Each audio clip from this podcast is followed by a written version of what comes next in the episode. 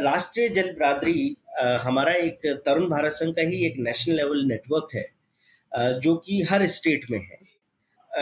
गोदावरी है, और ये है तो हम उनकी जो छोटी नदियाँ हैं, उनको हम कैसे उठाएँ और उनको हम रेजुवनेट करें? वो नदियाँ जो मर चुकी हैं, उनको हम क्या ज़िंदा कर सकते हैं कि नहीं कर सकते? तो पहले छोटी नदियों पे काम करेंगे, उनको रिजुवनेट करेंगे, लोगों के साथ मिलकर, और फिर बड़ी नदियों को तो राष्ट्रीय जल बरादरी एक ऐसा, आप कह सकते हैं कि एक ऐसा नेटवर्क है हर तरीके के लोगों का, जो कि पानी के मुद्दे पर एक एक विचारधारा रखते हैं। पानी सबका साझा है, पानी किसी एक का नहीं है, और पानी का आप निजीकरण नहीं कर सकते, यानी पानी का प्राइवेटाइजेशन नहीं कर सकते।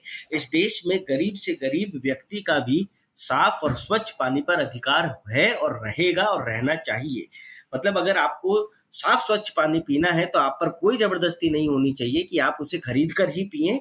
आप, और इसलिए हमारी सरकार को एक ऐसा ऐसा इंफ्रास्ट्रक्चर खड़ा करना ही चाहिए कि जहाँ पर उसको साफ़ स्वच्छ पानी किसी भी गरीब से गरीब व्यक्ति को मिल सके। और उसको, वो किसानों के लिए भी हो, वो बड़े से बड़े इंडस्ट्रियलिस्ट के लिए भी हो, ऐसा नहीं हो कि गाँवों के पानी को आप ट्रांसपोर्ट कर कर बड़े बड़े शहर में ले जाएँ। और शहर के लोग तो उसको बाथरूम में व्यर्थ कर रहे हो, लेकिन गाँव में आदमी को खेत के लिए भी पानी नहीं जो कि हो भी रहा है। मैं अगर, देखिए, मैं अगर दिल्ली का एग्ज़ाम्पल लू तो अभी दिल्ली वाले कहाँ का पानी पीते हैं? दिल्ली वाले अपना पानी नहीं पीते हैं। दिल्ली का पानी आता है हरियाणा से, दिल्ली का पानी आता है यूपी से। जयपुर में पानी आता है तो यहाँ से ढाई सौ किलोमीटर दूर एक बीसलपुर डैम है, जो कि टोंक में पड़ता है डिस्ट्रिक्ट टोंक में। आप मुझे बताइए कि जयपुर के क्या हक है कि वो टोंक डिस्ट्रिक्ट के लोगों का पानी पीते हैं? जस्ट इसलिए क्योंकि वो कैपिटल है और कैपिटल में लोग रह रहे हैं कैपिटल में बड़े बड़े नेता रहते हैं इसलिए वहाँ का पानी पियेंगे और वो जो बीसलपुर डैम का पानी है वो आपके बाथरूमों में भी, भी चल रहा है और, और उससे गाड़ियाँ भी धुल रही हैं और उससे आपके फर्श भी धुलते हैं। लेकिन वही टोंक ज़िले का जो किसान है उसके खेत के लिए पानी नहीं है। तो ये जो डिवाइड है ये जो कि ये नहीं हो। आपने प्रायोरिटी किसको दी आपने प्रायोरिटी दी शहर को, क्योंकि वो तो ये क्यों है ये डिवाइड और ये डिवाइड कब तक रहेगा? और मुझे, और मैं आपको, आप लोगों को बहुत दावे से कह सकता हूँ इस समय सबसे ज़्यादा जो डिस्प्यूट्स हैं, आप स्टेट्स को भी अगर लें, एक स्टेट से दूसरे स्टेट्स में जो डिस्प्यूट हैं, वो सबसे ज़्यादा पानी और नदी को लेकर है। आप इसका डेटा निकाल के देखिए। हमारा देश पिछले आज़ादी के सत्तर साल बाद भी, आप अंदाज़ा लगाइए, हम एक कृष्णा कावेरी का जो एक डिस्प्यूट था, उसको नहीं सुलझा पाए हैं। आप आप ये देखिए कि तो ये देश क्या तैयार है? हमारी जुडिशली जुडिशियल सिस्टम तैयार है? हम इतने मुद्दे जो आने वाले हैं डिस्ट्रिक्ट से डिस्ट्रिक्ट आपस में लड़ने वाले हैं। लड़ रहे हैं, लड़ने वाले नहीं है, लड़ रहे हैं। लड़ रहे हैं कि पानी हम, किसका पानी है? हम हरियाणा पंजाब और राजस्थान ने मिलकर एक सतलज यमुना लिंक बनाया था। Sutlej is river and Yamuna एक रिवर है कि भाई हम पानी इसमें इन दोनों नदियों को जोड़ेंगे और ये पानी जो जहाँ पानी है वहाँ से सूखाग्रस्त इलाके में पानी लेकर आएँगे। वो सतलज यमुना लिंक बना वो वो नदियाँ बनी वो, वो नहरें बनी लेकिन आज तक उनमें पानी नहीं बहा है। क्यों नहीं बहा है? क्योंकि हर स्टेट कहता है कि मेरे पास पानी नहीं है अब। पहले था जब मैंने जब ये प्रोजेक्ट बना था तब था। तब मैं दे देता, लेकिन अब पॉपुलेशन भी बढ़ी है मेरे स्टेट की, मेरी स्टेट की ज़रूरत बढ़ गई है, मैं पानी नहीं दे रहा। तो ये जो आप सोच रहे हो कि आप कहीं और का पानी पी लेंगे और देश की सारी नदियाँ जोड़ के वहाँ का पानी इधर आ जाएगा, वहाँ का पानी यहाँ चला जाएगा, ये संभव नहीं है। वो सब बड़े बड़े प्रोजेक्ट बन जाएँगे, वो सब कुछ हो जाएगा, लेकिन जब पानी की बारी आएगी, उनमें पानी नहीं बहेगा। क्योंकि उतना पानी है ही नहीं। आज भले ही गंगा और जब कोसी में बाढ़ आती है बिहार में तो हमें लगता है ये पानी बाढ़ है और इस पानी को हम कहीं भेज दें। वही बिहार भी कहेगा कि इस पानी को मैं बचाऊँगा, लेकिन मैं किसी और को नहीं दूँगा, क्योंकि मेरे यहाँ अकाल भी तो पड़ता है। तो ये जो डिस्प्यूट्स हैं, ये डिस्प्यूट्स वाटर डिस्प्यूट्स इस समय जैसे ग्रीन ट्रिब्यूनल बना है ना, अपना नेशनल ग्रीन ट्रिब्यूनल मुझे लगता है ऐसे ही नेशनल वाटर ट्रिब्यूनल भी बनने की नौबत आएगी। और इतने विवाद होने वाले हैं, इतने विवाद होने वाले हैं कि हम उनको सुलझा नहीं पाएँगे। सबसे बड़े विवाद कि हम कौन अमीर है कि गरीब है कि पानी किसको मिले, किसान को मिले कि उद्योग को मिले शहर को मिले कि गाँव को मिले? कौन डिसाइड करेगा इनको? पानी तो सबकी ज़रूरत है। और ये कलेश सिर्फ़ देश के थोड़ी हैं, ये तो सिर्फ़ देश के अंदर नहीं, देश के बाहर भी हैं। हम बांग्लादेश से लड़ रहे हैं, हम भूटान से लड़ रहे हैं, हम नेपाल से लड़ रहे हैं, इधर हम पाकिस्तान से लड़ रहे हैं, सिंध को लेकर। ये सारी लड़ाइयाँ कई बार तो लगता है चीन से लड़ रहे हैं, हम लगता है ये सारी जितने भी हम, वो है, ये तो सब पानी के लिए हुए पड़े सब अपना पानी के सोर्स पर अपना कब्जा बनाए रखना चाहते हैं।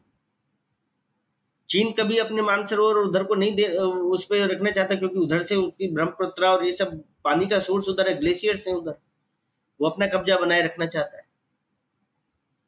तो ऑल दीज आर पानी के डिस्प्यूट्स पानी का मुद्दा कोई बहुत छोटा सा इतना नहीं है कि हमारे घर की टोटी में पानी आया कि नहीं पानी आया।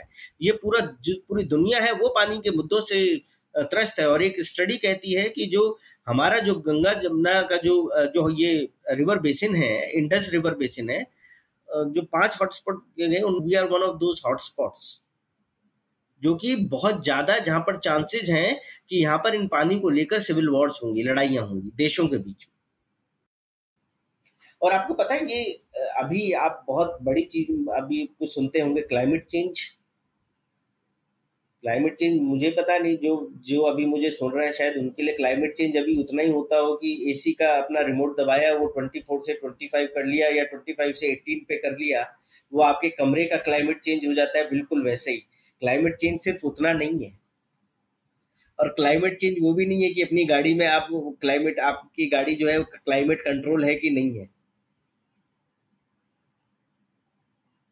क्लाइमेट चेंज का सबसे बड़ा भुक्तभोगी इस समय भारत का किसान है। इस समय भारत का वो मछुआरा है जो कि नदी के किनारे है। आपको क्लाइमेट चेंज क्या हो रहा है आपको नहीं पता, क्योंकि अभी भी आपके घर के नल में सुबह जब आप नल घुमाते हैं तो पानी आ जाता है। मैं राजस्थान में पिछले छह साल से जो अभी देख रहा हूँ, वो ये देख रहा हूँ कि जुलाई, अगस्त और सितंबर, ये जो तीन महीने हैं, ये जनरली मानसून सीज़न होते हैं। मैं गलत कह रहा हूँ? जुलाई, अगस्त और सितंबर these are three monsoon season और हमारे यहाँ माना जाता है कि इन दौरान बारिश आती है। तो हमारे अभी राजस्थान में जो किसान जब जून का महीना शुरू हो रहा होता है पंद्रह जून के आसपास तक हम अपने खेत तैयार करना शुरू कर देते हैं। खेत तैयार शुरू करना शुरू करते हैं और उसमें बीज डाल देता है। और पिछले पाँच साल से जैसे ही वो बीज डालता है और वो बारिश के इंतज़ार में रहता है, पिछले पाँच साल से जुलाई में बारिश ही नहीं हो रही। और उसकी फ़सल और उसने जो बीज डाला है, उसने जो खेत तैयार किया, उसने जो हल चलाया, उसने उसको बीज डाला, फिर उसने उसको समतल किया, उस पर जितना भी खर्चा होता है, वो सब उसका व्यर्थ चला जाता है। खराब हो जाता है। उसको लॉस हो जाता है। लेकिन खाने के लिए कुछ तो चाहिए। वो फिर दोबारा कर्जा लेता है। कर्जा लेता है, फिर दोबारा बीज बोता है। फिर दोबारा खेत तैयार होगा, फिर दोबारा बीज बोएगा और फिर दोबारा उसको करेगा। तो उसने दोबारा बोआ। अगर उसकी किस्मत अच्छी है तो बारिश हो जाएगी। अगर बारिश हो गई तो उसकी फ़सल हो गई। अगर उसकी किस्मत अच्छी नहीं है और अगर बारिश नहीं हुई तो उसकी वो फ़सल भी बर्बाद मतलब वो बीज भी खराब हो जाता है और वो बुरी तरह टूट गया। लेकिन जिस, अगर किसी एक किसान के पास अगर थोड़े बहुत साधन है और बारिश अगर नहीं हुई तो वो और कर्जा लेकर कहीं से पानी खरीद कर कहीं किसी किराए पर पानी लाकर उस फ़सल को बचाने की कोशिश करता है। और मुश्किल से वो अपनी फ़सल को अगर बचा भी पाता है तो अभी मैं क्या देख रहा हूँ? मार्च, फरवरी, मार्च और अप्रैल, इन तीन महीनों में हमारे यहाँ कभी बारिश नहीं होती थी। ये हार्वेस्टिंग सीज़न होते थे। यानी इस टाइम पर हमारे जितने भी गेहूँ था, हमारा जो भी सरसों था, वो पक कर खड़ा हो पकने, पक जाता था और उसको काटने का टाइम आ जाता है। उसको हार्वेस्ट करने का टाइम आ जाता है। लेकिन अब, पिछले पाँच सालों में, फरवरी, मार्च और अप्रैल में बारिश होती है। ओले पड़ते हैं, यानी हेल स्ट्रॉमिंग होती है। और उसका प्रभाव ये पड़ रहा है, उस जो उनकी फस, जो फ़सल एकदम तैयार खड़ी होती है, कटने के बाद बाज़ार में जाने के लिए, उस पे ओले पड़ जाते हैं, वो फ़सल गिर जाती है, वो फ़सल मर जाती है, और या वो जो गेहूँ के जो दाने होते हैं, वो काले पड़ जाते हैं, सरसों के जो दाने होते हैं, वो टूट जाते हैं और वो ना खाने के लायक होते हैं, ना बाज़ार में जाने के लायक होते हैं। ये है क्लाइमेट चेंज और ये है उस क्लाइमेट चेंज का प्रभाव, जो कि मैं खुद अपने छह साल से अपनी आँखों से देख रहा हूँ। इस साल पाँच मार्च को ओले पड़े थे, मुझे तारीख भी याद है और 21 अप्रैल को भारी बारिश हुई थी, ये भी याद है। क्योंकि हमारे जितने किसान जिन्होंने गेहूँ उगा के और तैयार खड़े थे, उनमें से आधे से ज़्यादा लोगों के गेहूँ बर्बाद सो क्लाइमेट चेंज क्या है, उसका प्रभाव आप और मैं से ज़्यादा हमारे देश का वो गरीब किसान भुगत रहा है। और ये जो पानी के जो जो मैं कहता हूँ कि तालाब जो हैं, जो छोटे तालाब, चेक डैम, पोखर, एनिकट, जो भी हमारे आपके, आपने अपने गाँव में भी तालाब देखे होंगे। अगर आपने अपने गाँव में नहीं देखे तो आपके शहर में भी कोई बड़े बड़े तालाब ज़रूर होंगे। आप प्रण लीजिए कि उन तालाबों को मरने नहीं देना है। वो अगर शहर में भी हैं तो भी आप ये मानिए कि आपके नलों में जो पानी आता है, वो उन्हीं के रिचार्ज होने से आता है। जो कि हमारा जो लैंड माफिया है, जिसको हम, जो उसको ब्यूटिफिकेशन के नाम पर, हर चीज़ के नाम पर उनको खत्म करने पर हम तो नहीं हमारा और हमारे गाँव के जो तालाब हैं, उनको हमने अपना डस्टबिन बना दिया है। पता है? अपने घर के कोने में एक डस्टबिन होता है। अभी हमारे और आपके गाँव में जो तालाब है, आप और मैंने मिलके उसको डस्टबिन बना दिया मेरे घर का जितना भी, बाथरूम का जितना भी सीवेज है, रसोई का जो भी गंदा पानी है, वो सब हमने, सबने नालियाँ ऐसे बनाई है कि ड्रेन होते हुए उस तालाब में जाके गिरता है। पता है हमने क्या किया है? ये तालाब क्या है? ये तालाब मुख है हमारी धरती माँ का पानी पीने के लिए। उससे उसकी प्यास बुझती है, हमारी धरती माँ की। ये कुछ ऐसा ही है कि जैसा आपके उसमें ग्लूकोज मतलब आप ग्लूकोन डी या कुछ ऐसा कुछ पीते हो तो आप ग्लूकोज पी रहे हो और उसमें कोई गंदा जहर का इंजेक्शन लगा दे और आप उसको आप और मैंने मिलके ये, आप और मैं मिलके ये कर रहे हैं। जिस तालाब से धरती माँ के पेट में एक साफ़, स्वच्छ पानी जाना चाहिए था, उसमें आप सुएज दे रहे हैं। और आप अपने घर में फ़िल्टर लगा के इस बात से खुश हैं कि आपके घर में तो स्वच्छ पानी आ रहा है, लेकिन कितने दिन तक? आप अगर कुछ करना चाहते हैं तो सबसे पहले आप अपने पास की नदी को ढूंढिए, उस छोटी नदी को ढूंढिए जिसके आप बच्चे हैं। और उन तालाबों को ढूंढिए जिनसे वो नदी ज़िंदा रहती है। और कोशिश करिए कि उनको किसी तरीके से हम साफ़, स्वच्छ रख सकें। और अगर हमसे ये भी नहीं होता है तो अगर हमारे छोटे घरों में छोटे बच्चे हैं तो हम अपने बच्चों को सिखाएँ कि पानी का सम्मान कैसे करना है। पानी को बचाना और रीयूज करना तो बाद में सिखाएँगे। उससे पहले ये बताएँ कि पानी को रेस्पेक्ट करने की क्या ज़रूरत है? Why do we need to respect reuse retreat recycle ये तो सब बाद में होगा। उससे पहले रेस्पेक्ट हमें करना चाहिए why don't we respect water क्या कारण है? अपन बात सोचते हैं ना, क्या कारण है? हम नहीं हम नहीं रेस्पेक्ट करते।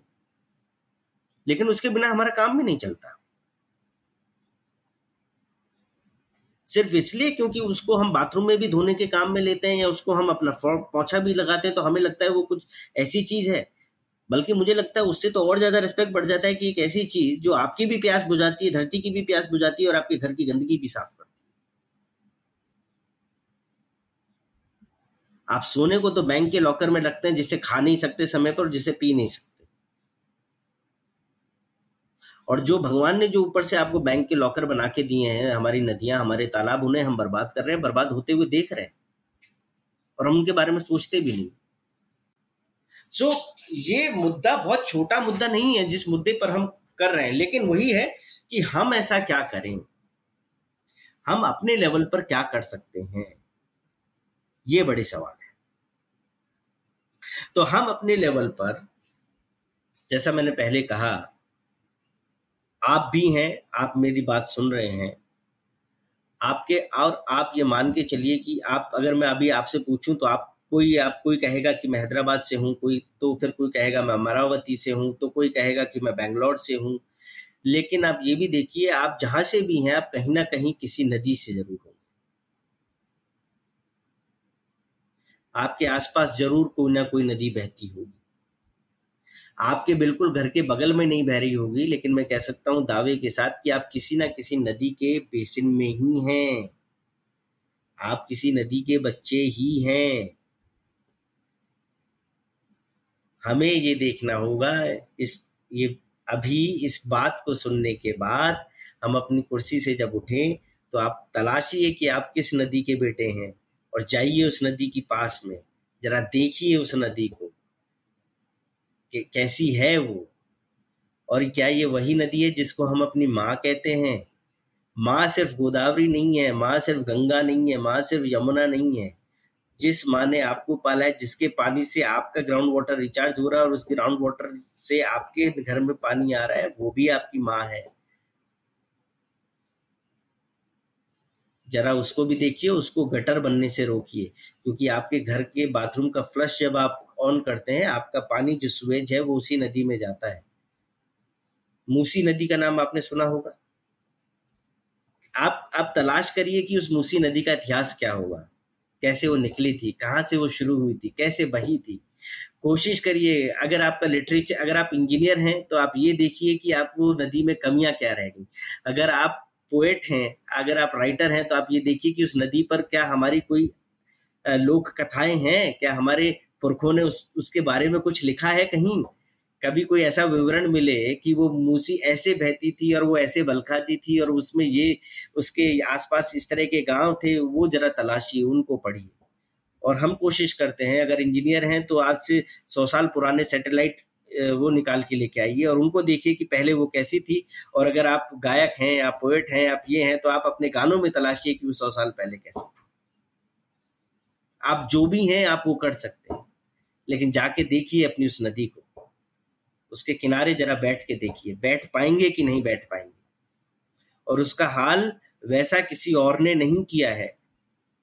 आप अगर ये जानना चाहते हैं कि आप ये क्या कर सकते हैं तो सबसे पहले उस, जो उसका हाल है, उसकी ज़िम्मेदारी आप ले सकते हैं। आप मानिए कि ये मैंने किया है। उसके बाद फिर हम ये देखेंगे कि अब हम क्या कर सकते हैं उस नदी के लिए। हर हफ़्ते में कुछ कुछ कर सकते हैं। कैसे कुछ कर सकते हैं? अगर आप शादीशुदा हैं, आपके छोटे बच्चे हैं तो अपने बच्चों को साथ लेके जाइए। और उन बच्चों को बताइए कि क्यों हमें अपनी नदियों का सम्मान करना चाहिए और कैसे नगर, वो नदी का स्वास्थ्य खराब है तो किस तरीके से वो नदी का पानी आप ही के अंडरग्राउंड में जा रहा है और उसी अंडरग्राउंड एक्टिफर्ट से आपके घर का पानी भी उसी अंडरग्राउंड एक्टिफर्ट से आ रहा है तो क्यों नदी का स्वास्थ्य खराब होने से आपका स्वास्थ्य खराब होगा? भले ही आप ये सोच रहे हो कि आपके घर में कैंट लगा हो मतलब कोई भी आरओ सिस्टम लगा हो, और जब अमूमन अब सबके घर में आरओ सिस्टम लगा होता है तो हम तो हमें लगता है कि हमें कोई दिक्कत ही नहीं है। क्या दिक्कत है? कोई दिक्कत थोड़ी है? भाई, सबके घर में वाटर प्यूरिफायर है। तो जब आप अपने घर में वाटर प्यूरिफायर लगा सकते हैं तो आपकी माता जी जो उधर जो नदी जिसको आप माँ कहते हो, उसके लिए प्योरीफायर नहीं कर सकते क्या? कब तक प्यूरिफायर लगाएँगे आप? और सवाल ये उठता है, आप प्यूरिफायर लगा पा रहे हैं, लेकिन क्या उस नदी के किनारे रहने वाले लोगों के पास इतना पैसा है कि वो प्यूरिफायर लगा पाएँगे?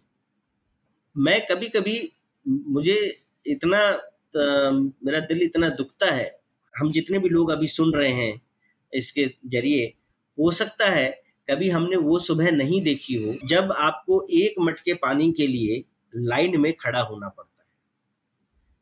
मैं यहाँ पास में, मेरे एक बस्ती है, ट्रांसपोर्ट नगर, उसका नाम है। मैं सुबह अगर वहाँ से गुजरता हूँ, करीब छह बजे या सात बजे तो वहाँ मैं देखता हूँ कि एक टैंकर आया खड़ा होता है। और उस टैंकर में करीब पचास साठ महिलाएँ उससे पचास साठ पचास साठ महिलाएँ उस पर अपना मटके लगाए, लाइन में लगा के खड़ी रहती हैं और इंतज़ार करती हैं कि कब उनकी बारी आएगी और उस एक एक मटके के पानी के लिए वो लड़ाई करती है। आप आप थोड़ा कभी कल्पना करिए कि अगर आपको रोज सुबह, मैं आप ही की बात कर रहा हूँ जो आप सुन रहे हैं मेरी बात तो रोज सुबह छह बजे जैसे ही आप उठते हैं, आपको किसी आदमी से रोज लड़ाई करनी पड़े आप किसी से रोज लड़ाई कर रहे हैं और एक पानी मट, एक मटके पानी के लिए। आप मुझे बताइए आपका पूरा दिन कैसा जाएगा? आप कल्पना कर सकते हैं कि उन लोगों के जीवन पे क्या गुजरती है जो रोज एक एक मटके के पानी के लिए सुबह छह बजे लड़ाई करनी पड़ती है? वो क्या क्या मानसिक विकार लेके अपने घर जाते होंगे और क्या उन पे उसका प्रभाव पड़ता होगा? वो अपने बच्चों से कैसा व्यवहार करते होंगे? अपने समाज में कैसा व्यवहार उनका रहता होगा और कैसे वो अपने जीवन में, वो उनके पूरे जीवन में वो जो काम करते होंगे, क्या उस पर उसका कोई प्रभाव नहीं पड़ता होगा? ये भले ही आज आपको नहीं करना पड़ रहा हो, लेकिन हो सकता है आपको भी करना पड़ जाए। अगर हमारी नदियाँ सूख गई तो ये पानी ना कोई बना नहीं सकता है unfortunately we can only distribute it we can only ration it but we can't make it the only one thing we can do it that we can save it we can conserve it we can keep it pure और वो हमें करना होगा। और वो जब तक हम अपनी, वो सिर्फ़ अपने घर में फ़िल्टर लगा के एक गिलास पानी शुद्ध पी लेने से नहीं होगा। वो जब तक हमारी नदियाँ शुद्ध नहीं होंगी, तब तक नहीं होगा।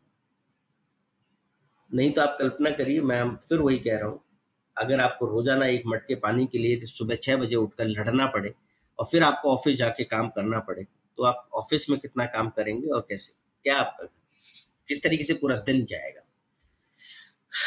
तो इस देश में, हमारे ही देश में इस तरीके की स्थितियाँ भी हैं।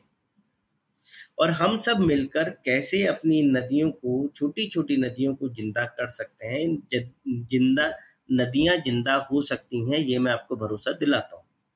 और वो मेरा भरोसा जो है, वो मैं जिन समाज के साथ में मिलकर काम कर रहा हूँ और वहाँ से जो सफलताएँ आई हैं, वहाँ से जो छोटे छोटे तालाब बनाकर अब हम वो नदी, वो जगह जहाँ पर सिर्फ़ बारिश के बाद एक महीना भी पानी नहीं रहता था, आज वहाँ पर दो दो, तीन तीन और उन पे छह छह महीना पानी रहने लगा है, उस विश्वास के आधार पर